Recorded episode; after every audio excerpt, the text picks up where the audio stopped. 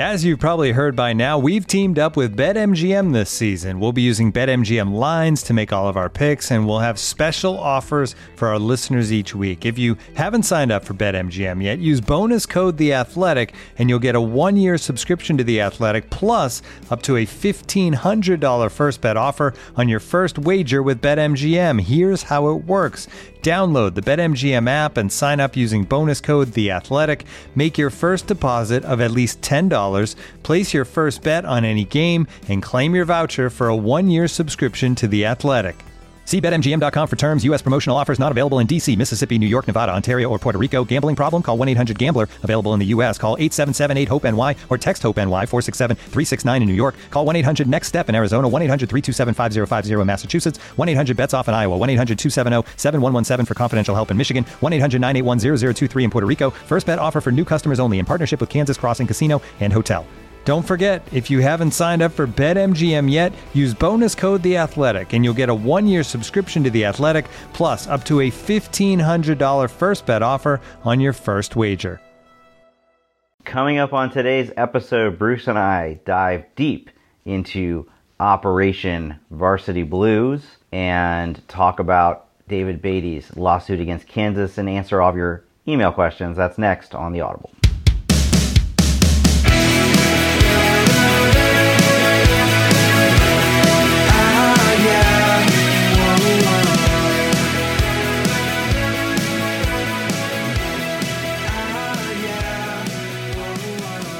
Welcome to the Audible presented by Trader Joe's. I'm Stewart Mandel, joined as always by Bruce Feldman. I have a question, Bruce. Did you get into Miami on your own merits or did somebody pay a bribe? Stu, I don't know anybody who can do that. This story I know we're going to talk about, which I'm referring to as now Aunt Becky Gate because it involved Lori Loughlin. I think that the Lori Loughlin, Loughlin Felicity Huffman angle of this got it, I think, a lot of attention. But when I first started looking at this, I'm like, you know, this is not this is not a surprise at all to me that something like this happens. Now the layers of it are really kind of fascinating, but I think the aspect of rich people, I mean, we see this all a lot of times with famous politicians and big business people basically buying their kids way into educations and, and degrees that they probably would never have been able to get if it was based on their own academic merits. I think that this really touches on so many themes that are already, uh, you know, there's already a lot of backlash in this country. People who are going to be running for president are, are putting this central to their platform about inequality and privilege of the wealthy, and this just really hits all. It stinks of, of it, yeah. yeah. yeah. So you said it didn't surprise. It doesn't surprise me that you know wealthy people would be trying to game the system to get their kids into college. What I think really because you know you mentioned the, the the Hollywood part of it. If when this story broke pretty early on the West Coast, the and I, I wish I could give credit, but I don't remember who the reporter was that did it first. But his first tweet was, you know, massive indictments coming today, and Division One coaches are involved. So that's what got our attention. Like, whoa! Uh, and you're thinking that could be football coaches or basketball coaches. And then the next one was like, and two of the people arrested are Lori Loughlin and Felicity Huffman. And you're going, how on earth could those be connected? Well, you know, I guess the thing I would not have guessed or, or realized is that there would be this this pretty involved scheme in which, and these are in many cases very prominent head coaches of Olympic sport teams at, at major universities. The water polo coach at USC, uh, who got arrested and fired on Tuesday, 16 national championships. And the, and the idea that and by the way, this is probably just the tip of the iceberg. I'm sure they didn't catch everybody that's done this. That it, it was almost like a, a, side income for a lot of these coaches, like who, by the way, are not making Nick Saban money or even you know MAC football head coach money.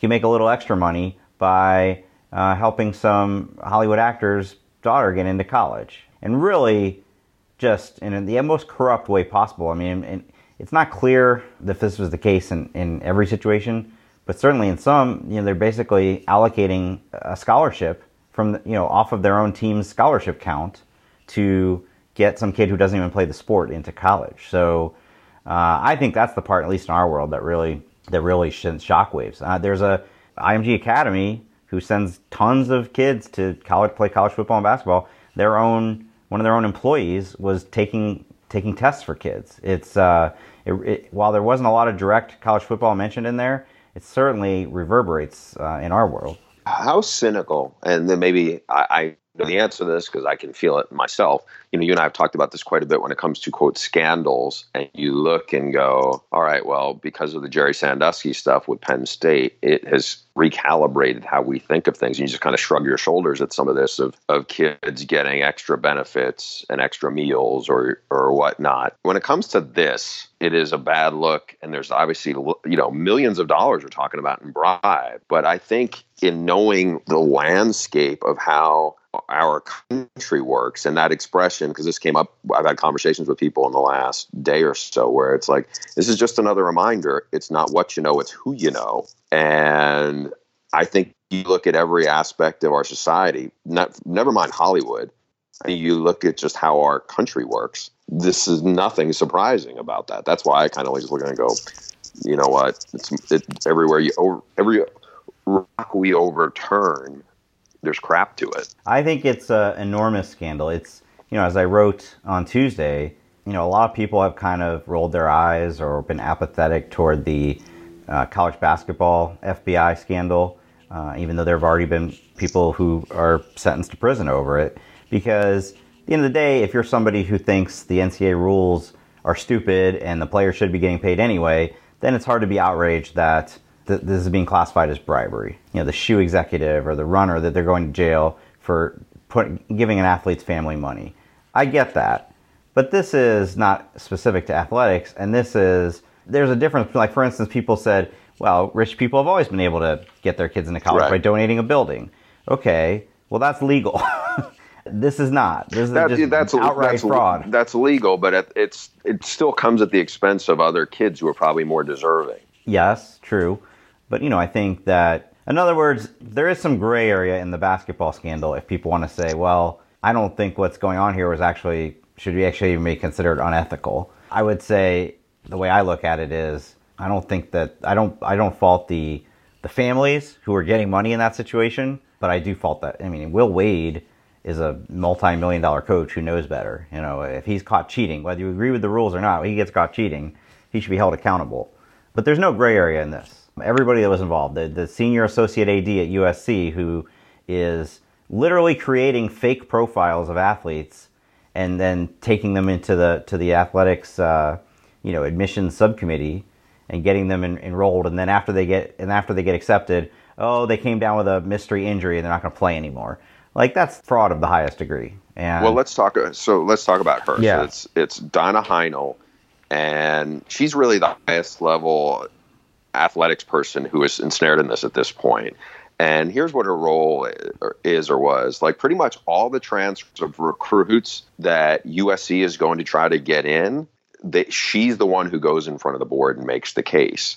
Now, what I think is interesting subplot to this, maybe subplot is too too uh, loaded a word, but USC, I think, admit about 3,000 freshmen a year. Obviously, not just student athletes, that's everybody. And they, they get, I don't know, 50,000 students apply. From everything I've heard, it's like in a lot of cases, it helps to know people there to get into that. It's almost a lottery at that point, right? And so the level of influence and the bribes here, I mean, I think there's two layers to this. And one of the things I know you wrote about and a lot of people have written about, and quite honestly, it's something that we had Ryan Abraham uh, USCFootball.com on, on this podcast about a month ago. And, you know, I talked to somebody who knows how USC works, and the word they described is it's basically a shit show in, in the, le- the way that place now operates and has been operating for a while. And you certainly, you know, where is Lynn Swann and where is the accountability? So I think this there's so many layers to this, as I said before. The USC layer is certainly one that is going to be out front, and then there's the the really the big picture of this scandal as it is, as much as it's athletics. But I feel like it's it's just another lesson into the it's not what you know, it's who you know. And unfortunately, this is fair or unfair, and it's certainly not fair. But this is a slice of how the country seems to work in a lot of cases. So the guy who was the ringleader of the whole thing, um, who pleaded guilty on Tuesday, and I guess is trying to get a reduced sentence. He he you know turned and started working for the prosecutors at some point. You know, described it very succinctly. He said there's a front door, which is you know legitimate, apply to college and get accepted or not, and there's a back door, which is your family donates a lot of money and hopefully that wields influence. I created a side door, which it was so appealing because it was a guarantee. Like there's not going to be any question here. You're gonna. I know the you know, and basically he, he knows what numbers it's going to take, you know, SAT grade point wise to get past the admissions committee, and we'll just make it happen. And then we'll fake a picture of your kid playing water polo or uh, was the, there's so many great nuggets in that, and I haven't even really read the whole thing yet. But there's so many great nuggets that people have highlighted, like the kid who they took a picture of him supposedly playing water polo, and he's like, nobody can get that high up in the air playing water polo. What are you doing? What's wrong with that picture? He's like, oh, he was standing in the pool just the, the absurdity of all this. So you're right. It's in many ways a lottery at some of these upper level schools. I found it fascinating the amount of money involved in some. Like clearly, they price the prices seem to vary based on the prestige level of the school. Like the the one who tried to get it, got their kid into Yale, that was 1.2 million dollar bribe, and then some others it was you know 100,000 or 50,000. I mentioned earlier the the IMG Academy tie-in. Uh, to me, this is pretty significant in the recruiting world. This guy, Mark Riddell, basically he his role at the at IMG was he was the person who was you know the the basically like the guidance counselor for college admissions. So all of these recruits that would come through IMG and would apply to colleges, he's the one that facilitated that. Well, also he was going to Houston and taking tests. He's 36 years old and he's going to Houston and taking tests for these clients that were of the parents who were um, paying the money. Uh, in some cases, he would change the answers afterward. He, they had a guy in Houston who was, you know, complicit in this. I got to think that raises some attention with compliance people, maybe with the NCAA clearinghouse. That well, if he was doing this for other kids, how do we know he wasn't doing this for IMG's own recruits? No, I think these are these are valid questions to ask. Would you feel a little differently about this if let's say you have, and in the case of Lori Loughlin's husband is a famous designer. I don't know how much money he's worth, but he's worth a ton, right? And thinking about this, and you think about like, okay, people have generational wealth. A lot of these kids probably would never have to work real jobs as adults, right? I mean, if you ha- if you can, if some of their parents can afford to do some of this, if you'd say, okay, you know what, USC, you know, we're just going to give you straight up, you know, 1.2 million dollars. Our student, our our child is going to go there, but we're not. It's not going to be at the cost of another student.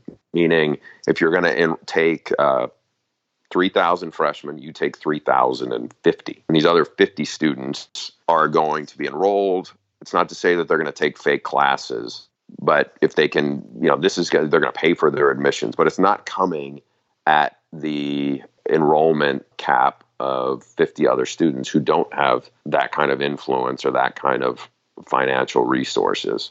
Do you look at it differently?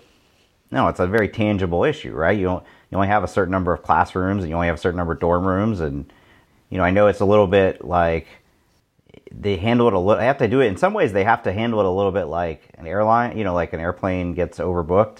They accept a certain number of kids and then they're basically waiting to see what percentage of them accept. I, I have seen situations where I've, I've, definitely read about situations over the years where school where more people accepted than they were expecting, and they didn't have enough dorm rooms. You know, so they tend to manage that pretty conservatively. Yeah, well, if you're yeah, but here's the thing though: if you're one of these students, you have this kind of money, you can afford to live wherever you want. oh, I see. So you're saying they should just go ahead and just be upfront about it and create like a parallel except a mission system. Let for, them go rich, be. Let them go be.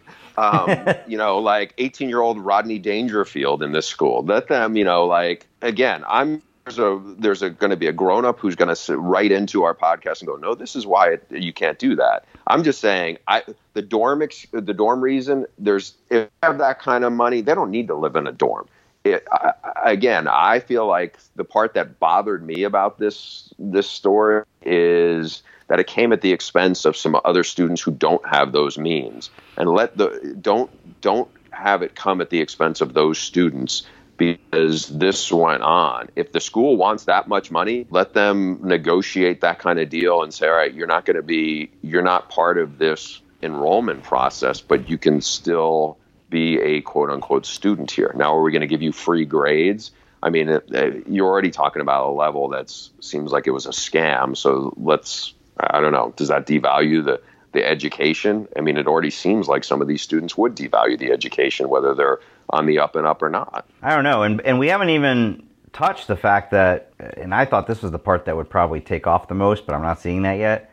Just there was a reason they steered these kids to the athletics, right? It's just a it's a known fact that it's easier to get in if you're an athlete than if you're not. Um, that the, these schools lower their standards for athletes, and like we've always known that it's not a secret. Um, but this kind of I mean it's kind of a. I think people are surprised that it's not scholarship athletes though. It's unclear if whether they are or not. Right, but I'm saying if you're using that. So here's a, uh, um, a kind of a real time analogy so there was a, I did that offensive line story for the Athletic. I don't know two months ago, and one of the players in there was initially committed to Yale, and he ended up signing with Duke, and a lot of big schools, big football schools, got in on him late. He was a late bloomer, and I had reached out to somebody at USC and, and said, "How did you guys kind of hear about this kid who's originally who, who's from Ohio?" And was told, "Well, once they saw he was." committed to Yale, they look at Ivy League commits because they see them as potential walk-ons. And and a lot of times I think they see walk-ons certainly will have if they're Ivy League kids will have the academics to get in or at least close to get in but also they would in a lot of cases probably be able to afford to come to USC as walk-ons which it's a private school and it's harder to get some of those kids than it is for a state school.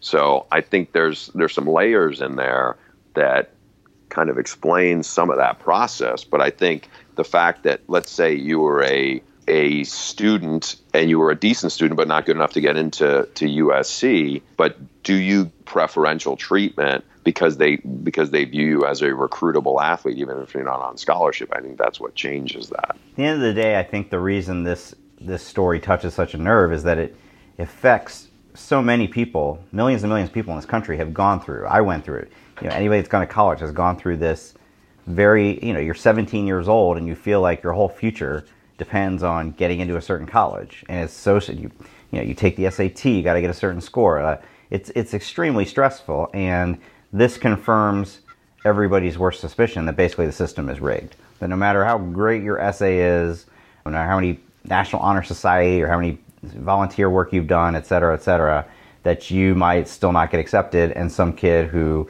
whose parent bribed the the rowing coach does. You know, whereas a scandal like the college basketball one, at the end of the day, it's a very very small part of the population that's had a you know a son or daughter recruited to be a high level athlete. But lots and lots of people have been gone through the college admissions process, and this just lays bare that it's extremely corrupt. And I about and I, like I said before, I don't think it's just the people that they caught. These are the people that happen to be on, you know, got caught on a on a wiretap chances are this goes on a lot more places that it's kind of it's probably other non-revenue coaches have done much the same thing. So uh, i assume there's going to be investigations congressional investigations um, you know i would think the ncaa is going to have to go back and start looking at you know amongst their current athletes going to have to probably start going back and looking at at uh, test scores and, and, and applications from people who either play, you know, went through this, I don't know, that they think might have a connection to it, especially the IMG part. So um, I don't think this story's going away anytime soon,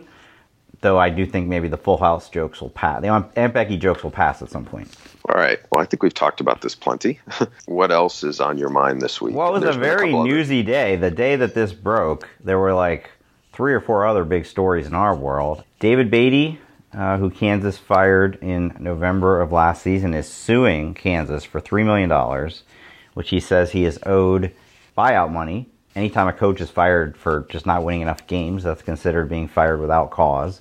And so, whatever it says in the contract that you owe him, you owe him. But apparently, they have not been paying him the $3 million. As these things often happen, the story comes out first from the plaintiff side, and the law firm was sure to highlight a quote, and we're still not sure where it came from, that they were, quote, looking to, you know, looking for skeletons in the closet. Basically, let's see if he has a dead hooker in his closet. Was the quote so they can get out of paying it. They can fire him with cause. Then Kansas puts out their statement saying, well, actually, we found out during the course of exit interviews with his staff that there may have been some NCAA violations, and we're investigating it. And as long as that's going on, you know, the money has been set aside in escrow. We're not paying it yet. Two sides to the story. Any early uh, hunch who you believe? You know, I'm going to lean towards David Beaty on this one because they didn't fire him with cause initially. They said something came up. It's like, what becomes a fireable offense? Clearly, there's a lot of money Kansas is trying to save here.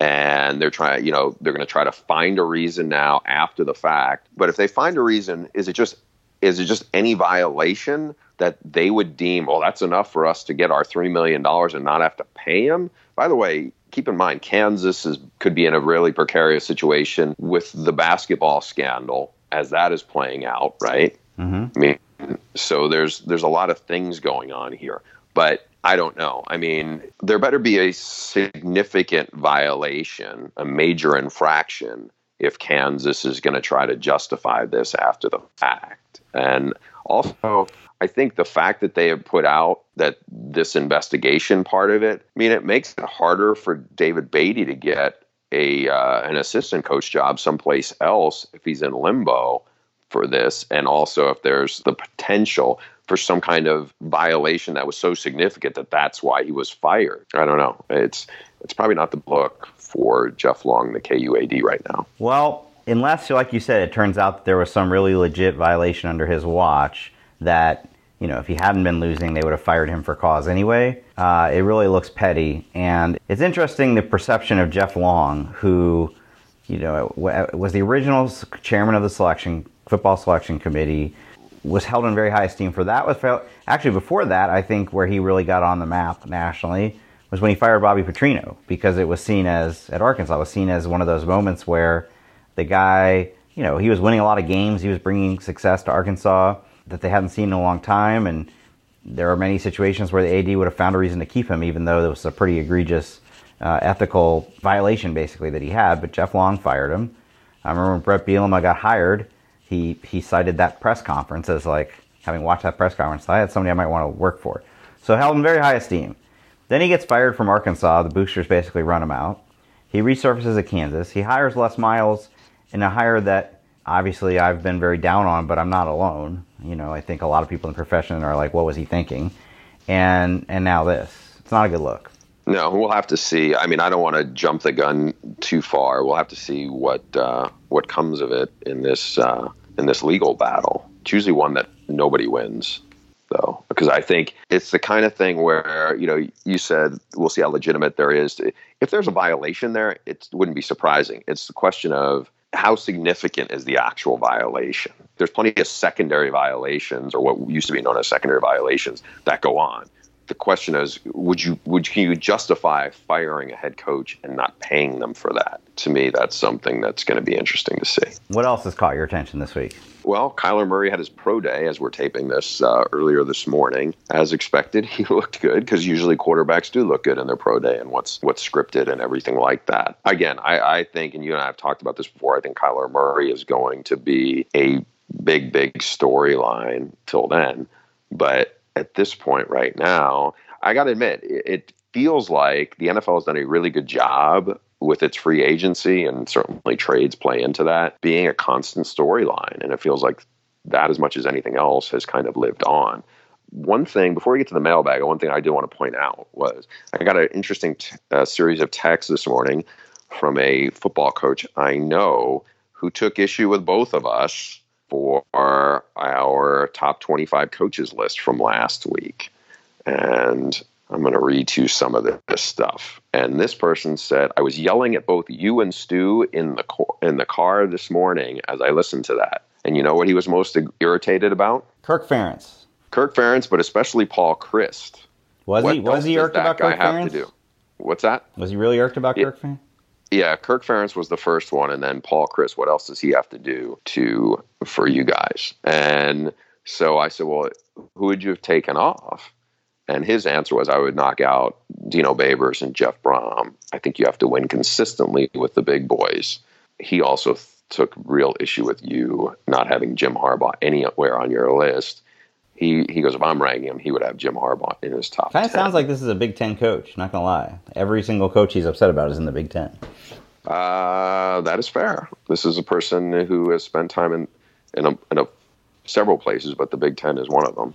Well, I will say that our mailbag session this week is going to start with people who took issue with the list, and that's that's to be expected. You know, you rank 25 people, people have opinions. Some people are gonna. I can't imagine there's many people who read a column like that and go, "Yep, I agree with all 25." So, let's dig into the mailbag. As always, you can send your emails to theaudiblepod at gmail.com. Regular listener and reader Jerry Swider says, uh, guys, your discussion touched on several of the significant differences between your two rankings, but ignored Dan Mullen, who I have at 13 and you have at 24, uh, Mike Gundy, difference of 18 and 23, and Kyle Whittingham, difference of 23 and 17. Did you do any pre podcast planning to decide which differences merit discussion, or did you just wing it when the microphones were turned on? Well, first of all, Jerry, you should know we're always just winging it when the microphones are on. you think we put any sort of planning into this thing? Come on. I honestly didn't realize. I, I don't think the there's a huge gap between where you and I had Gundy and Whittingham. I didn't look at yours and go because I, I feel like you respect Kyle Whittingham quite a bit. I'm a little surprised that now seeing it at 23, I didn't really kind of you know notice it when you when I looked at your list. But I don't think that's a huge gap. Nor do I. I don't think Mike Gundy is a gap. Dan Mullen is a, is a sizable one. I can see that's 11 spots.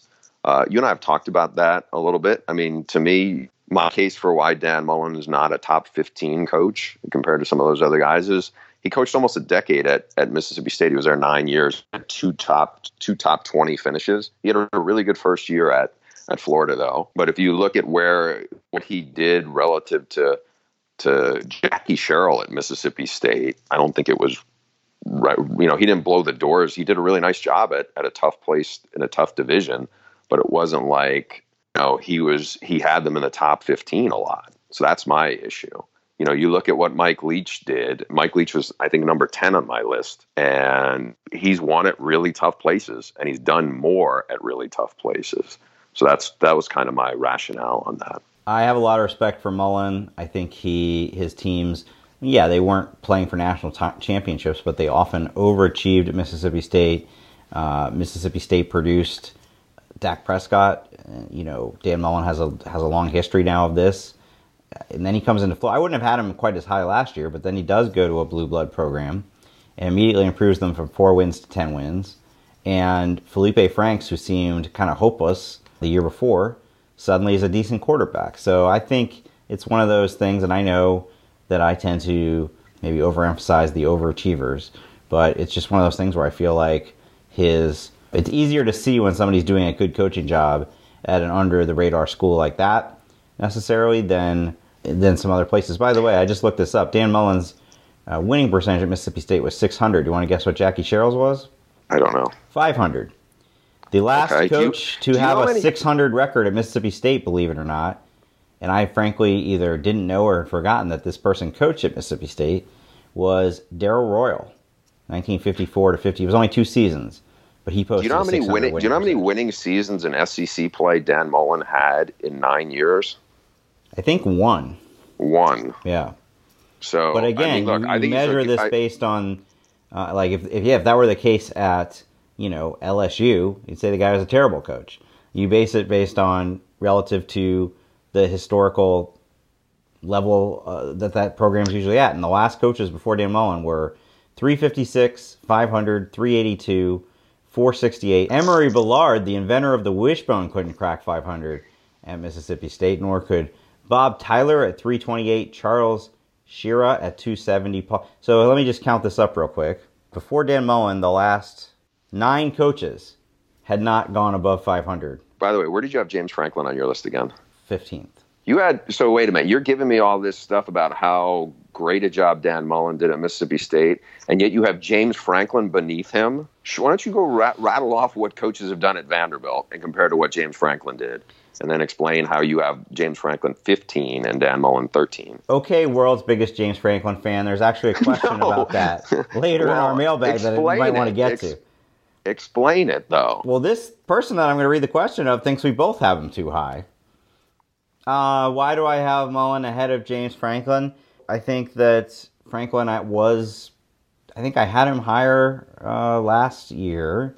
This was a bit of a ho hum season this past season, so maybe I dropped. They finished seventeenth. They lost Saquon yeah. Barkley. I mean, it wasn't a great year, but it's not like they were like five and seven. There's either. one criticism of my list, and you made it. That's probably valid. Is that despite my own warning in the lead, too much recency too bias. Much, too much recency bias on one season in particular, on this last season. Yeah, probably should have Franklin ahead of Mullen. Uh, it's not like it was a big difference, but yes, probably should have him above. Now let's. I'm just somebody... saying if you're if you're using the logic of well, look at all the other coaches there. I mean, the gap between James Franklin and this is going. to I'm going to use. So the question you're referring to is Donnie Green. What if I told you there was a coach in the top 15 on both your lists who, in the last five seasons, was five and 12 versus ranked teams, three and 12 in the biggest conference rivals, one game over 500 on the road? Who Two would you and guess? Three in bowl games. Two and three in bowl games. James Franklin. That doesn't seem top 15 to me. Yes, he won a conference title at Penn State, and don't take that away from him. But I still see a coach who had surprising, maybe misleading numbers at Vanderbilt and a generational type talent in Saquon Barkley. The numbers, in my opinion, aren't great. And as Bruce mentioned, many consider him a poor game coach. Please tell me what I'm missing here. Okay, Donnie, I'm going to tell you what you're missing. First of all, the generational talent you're talking, Saquon Barkley, he was going to Rutgers till till uh, James Franklin got to Penn State. So you got to give him credit for that. Saquon Barkley didn't just show up Second of all, I don't want to hear about the numbers are misleading at Vanderbilt because they were god awful before he got there. They were god awful right before he got there. So it's not like he took in some like, you know, Coach O was there and recruiting his butt off, and then all of a sudden he inherited those players. They were terrible before that. And by the way, after he left, they haven't had a winning season since after he left. So there's that. So if you want to say, oh, he was a really good recruiter, and you know, he's recruited better by any kind of measure than Bill O'Brien did. It's just like he he won with somebody else's players. And then, all right, so now he's gotten at Penn State. He not only won a conference, he, by the way, was a pretty loaded division that he's that he won, right? Mean, you have Urban Meyer, Jim Harbaugh, and Mark Dantonio in that division. Those are some heavyweight dudes, and they were all, you know, pretty much at the peak of where they're at. And he won the Big Ten. So I'm sorry. You know, you can tell me about if, if we want to do like what he is against ranked team and whatnot and some of this numbers, then I should put Coach O in the top 25. You know, this is you can nitpick the numbers a little bit, but I mean, I'm going to argue this one for till the cows come home. I mean, the Vanderbilt thing is a real thing, and then you go to what he's done at Penn State, and if he finishing 17th was this past year was a big blemish, I think Penn State fans should should be okay with that. I can't explain it, but even back when he was, even when he was still at Vanderbilt, there was this this yeah he didn't win the big game. Well yeah there was all Ohio this State. like trying to discredit it because it was coming because the nine win seasons were coming against you know the lesser opponents on the schedule. Well you know that game we just played comparing previous winning percentages? This gets really fun. Okay james franklin had a 615 overall winning percentage. I won't even focus on that. 458 11 and 13 in the sec okay so somebody's gonna look at that and go oh it was he didn't even get to 500 and he's playing Kentucky and, and South Tennessee when they were bad. Okay, well, let's see how his predecessors did in the SEC. Robbie Caldwell, 125. Bobby Johnson, 188. People have a lot of respect for Bobby Johnson, and he went 12 and 52 in the SEC there. And then before that, 100. Uh, poor Rod Dowhower went 0.063. Our friend Gerry DiNardo, 0.290. Watson Brown, 121. George you got to go back to to find somebody who went 458 in the SEC. You have to go back to Ray Morrison, who went 544 from 1935 to 1939. All right, end of dis- end of debate. Debate over. Yeah, and the, just the one other is misleading thing that you know you're underscoring about Vanderbilt.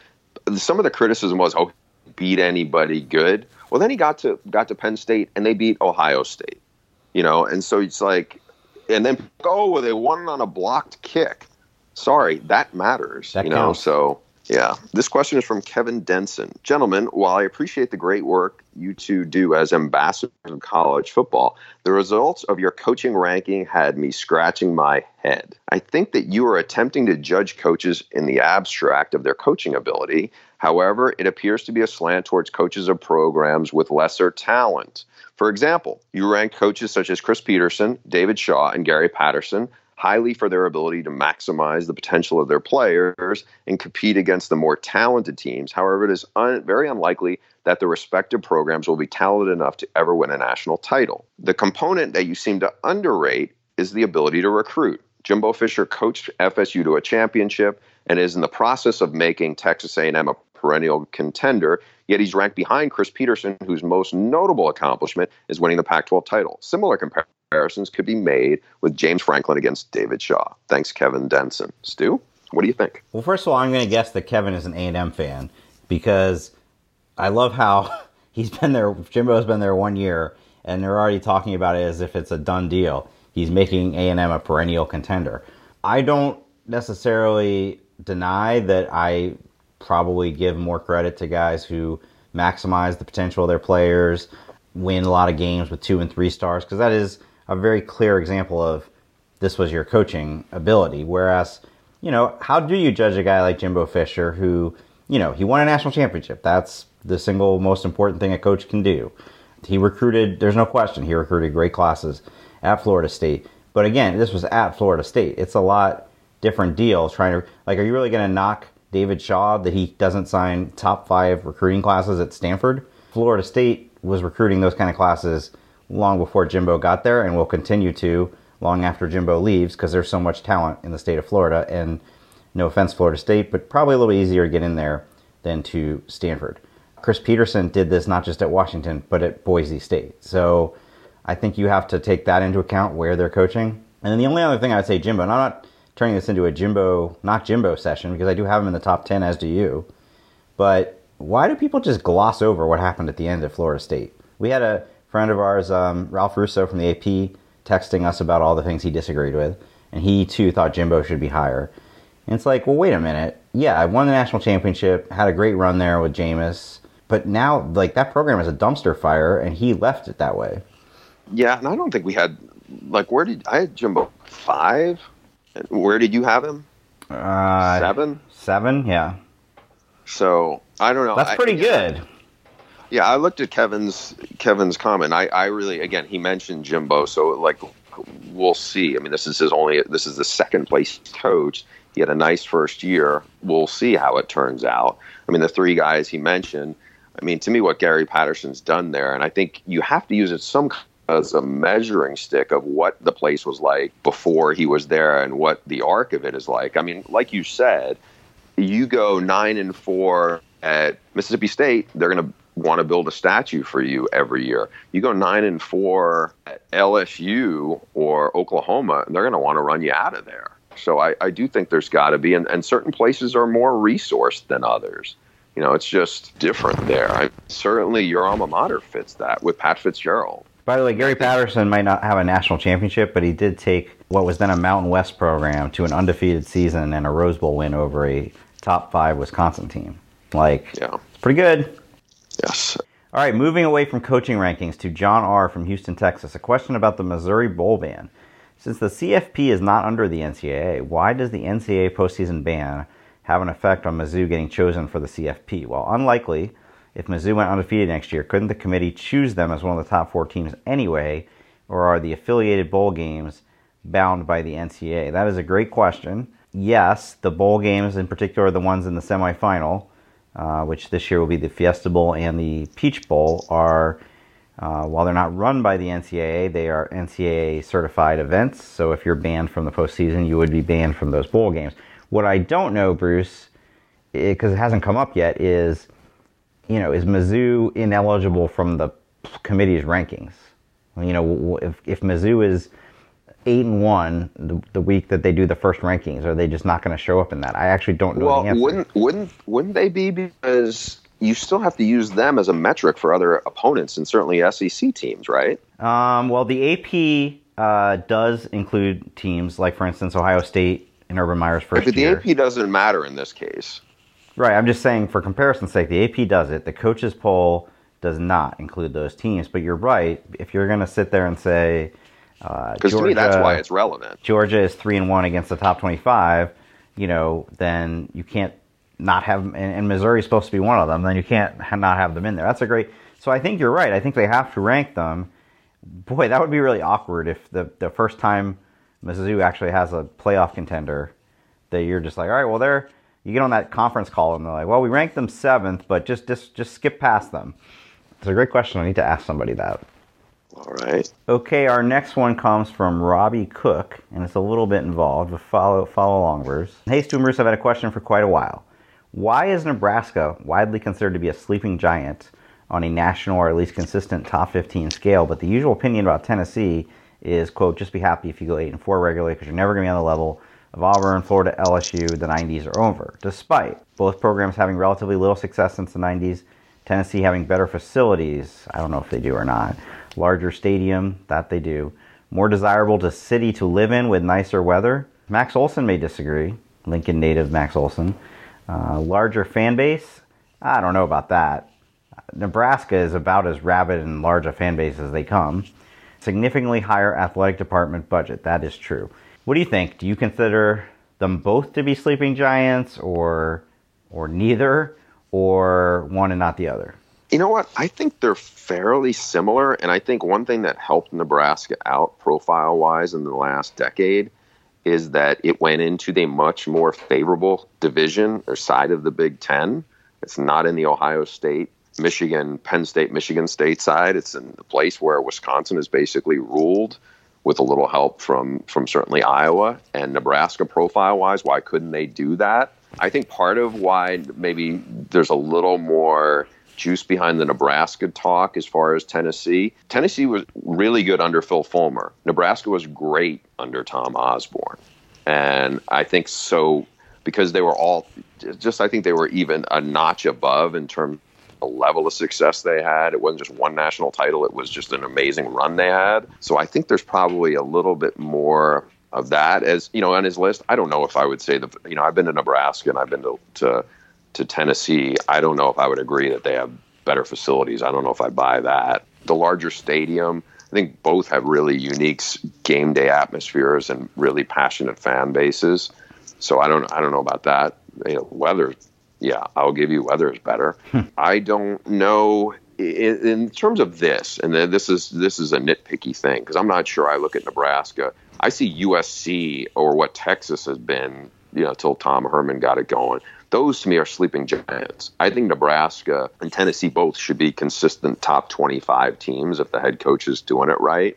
But when I look at Nebraska, I just, in terms of in your division, there should be nobody who is any better position than you are. Whereas at Tennessee, you just don't have quite the level of recruiting base as Florida, as Georgia. You're clearly behind those two. And so if they're if we're being nitpicky, I would say that's the difference. But I don't know if I would consider either a huge difference over the other. I think the sentiment he's he's picking up on has probably just been the case since Scott Frost got there. I mean, since Scott Frost got there, everybody's really jazzed up about Nebraska. But in general, you know, I think I hear much more frequently, well, they're never going to get back to the glory days in the 90s. They're not mm-hmm. going to win national titles. They are too geographically isolated. And I think Tennessee, if all things being equal in terms of the coaches, and you know, I'm not ruling out Jeremy Pruitt, but right now, obviously, Scott Frost is a little more proven and just has more hype around him. I actually think Tennessee's in a little better position to get back to contending for national titles, just because, you know, yeah, the state itself is not a huge recruiting state, but they're in driving distance of a lot of places that are, whereas Nebraska's, you know, kind of out there in the middle of heartland and needs to you know, go into Texas and go into California, whereas Tennessee can go into the southeast. And the other thing I would say is something pretty significant changed since the 90s for Nebraska, which is the system that was their whole identity under Tom Osborne. is just they're not running it anymore. No, you know, nobody but but you know Paul Johnson and the service academies are. So they've had to completely reinvent themselves. I don't know that anything has really tangibly changed for Tennessee other than they've had a really bad run of coaches. I know? can tell you one thing that has changed for Tennessee since since uh, you know the decline of, at the end of Fulmer and then the last decade. Dabo Swinney's happened, Yeah, And they're that's really a good one. close, and they are a recruiting machine, and kids want to go there. And I'm not saying Tennessee is the biggest loser in the well, a, a major powerhouse has risen up to a level it really hasn't been at in a long, long time. But I think that does impact them somewhat because it impacts everybody around that area, certainly them. What's interesting, by the way, is, and you, I think you hit on a really good point why the Scott Frost factor is because Scott Frost took a program that was horrific and hadn't won a game and turned him into one that won went 12 and 0 at UCF and he's proven whereas Jeremy Pruitt is not. So if you have this situation where it would be I think it would be different if if uh, Jeff Brohm had taken the Tennessee job or Mike Leach or somebody who is a more established proven commodity. Jeremy Pruitt, we'll see. Nobody really knows. He just had a good recruiting class, but you know, Butch Jones had good recruiting classes. There's just not enough track record for anybody to say complete buy-in. What is what is a you know how they're connected? The franchise quarterback that I think will eventually lead Nebraska to a Western Division title in the Big Ten was committed for a long time to Tennessee, Adrian Martinez, and basically ended up going to Nebraska. And I think that was a huge, huge uh, shift. And I'm not saying Tennessee can't win games because he didn't end up going there. There's other quarterbacks they can get, but I think that was a very interesting 180 there. There is one other thing I should say in terms of how it affected Tennessee, much like you brought up Clemson. You know, I think back to the 90s, Florida was every bit, te- I mean, they, they were Tennessee's foil, they were their nemesis. But Georgia, that was not the high point of Georgia football in the 90s. And Tennessee at that time got a lot of their best players from the state of Georgia. Now you've got Kirby Smart there trying to like build a fence around the state. That makes it a little bit harder. Now, Jeremy Pruitt, they hired him because he's such a great recruiter and you know, he should, you know, if all things go well, he should try to get, he should be able to get back some of those kids that would have otherwise signed with Georgia or signed with Clemson. But, you know, grand scheme of things, there's plenty of talent out. There's no reason. I don't. This this line he had about if you can go eight and four, you should be happy. If you go eight and four regularly, I would think the only people saying that are like their rival fans. There's no reason Tennessee can't be a, a ten and two team regularly that rises up and plays for the SEC championship, just like there's no reason Nebraska can't be that team, especially coming out of the Big Ten West. Yeah, and then the reality though of that nine and four or what eight and four thing. I mean, they got tired of Butch Jones after he couldn't get better than he had a couple of nine and fours. He was on the hot seat and then the bottom foul. So I think the expectations are very real, very high there. I mean, look, Bo Pelini got fired after a bunch of nine and four kind of years. Now, some of that was a lot of that was, I think, his temperament and the persona had had to do with it too, though. All right, finally, Bruce. Remember last week somebody called, wrote in asking, "Is it Middle Tennessee or Middle Tennessee State?" And I kind of half jokingly said, like maybe their SID will write in. Well, he didn't, but one of the other schools from Conference USA did. Jordan Stepp, the SID at North Texas, whose email, whose name shows up in my inbox pretty much every day during football season. Hey, Stu and Bruce, hope you're well. Just listened to your latest episode of The Audible and wanted to pass along what I know about the appropriate terminology for Middle Tennessee. I have attached, he attached a document that's an official document from Conference USA to answer the question if you're talking about the university, it is Middle Tennessee State University. If you're referring to the football program, it's Middle Tennessee with abbreviations uh, for stat abbreviations MT or MTSU. It is definitely confusing, but we refer to them on schedules, in stories, on graphics as Middle Tennessee, and I've never had my counterparts in Murfreesboro ask us to switch that up. So there That's you go. good. We have resolved it. Middle Tennessee, in our world, they're Middle Tennessee. In academia, they are Middle Tennessee State University. Can we get an answer on Bucharest? That one we could probably Google. Are you ready for March Madness, my friend? By the time we come back on this podcast next week, brackets will be out. March Madness and Becky's and Becky's in the middle of an FBI sting. How much more madness can we get? It's the most wonderful time of the year. I will admit I have watched less college basketball this year than at, at any point since I became a sports fan, but I'm still looking forward to the tournament. And I'm I'm also looking guessing our audience is not listening to us for college basketball. No, we will not. We will not shower you with I don't do bracketology anymore. I think when I did, we would occasionally that would occasionally pop up on here. And then a couple weeks, I'll be hitting the road for spring football. I know you will as well. So it'll be cool to get out there and see some teams and be able to report some actual firsthand nuggets here back on the podcast. All right, Stu. What's the mailbag address? You tell me, my let's see friend. If you, let's see if you forgot. You want to see if I forgotten the mailbag address? Yes, yes. It's the audible pod at gmail.com. Good one, Stu. Okay. We'll see you next time. If you haven't done so already, please subscribe to the Audible on Apple Podcasts, Google Play, Spotify, wherever you get your podcast. Leave us a five star review while you're at it. It helps get the word out. Thanks to Trader Joe's for being our presenting sponsor. Our producer is Nick Fink. Our theme song is Dangerous by Kevin and the Octave. You can download their music on iTunes and Spotify. Follow me, Stu, at SL Mandel on Twitter and Bruce at Bruce Feldman CFB and subscribe to The Athletic if you haven't done so already. You can try it for free, seven-day free trial at theathletic.com slash free trial. So come on, get over here.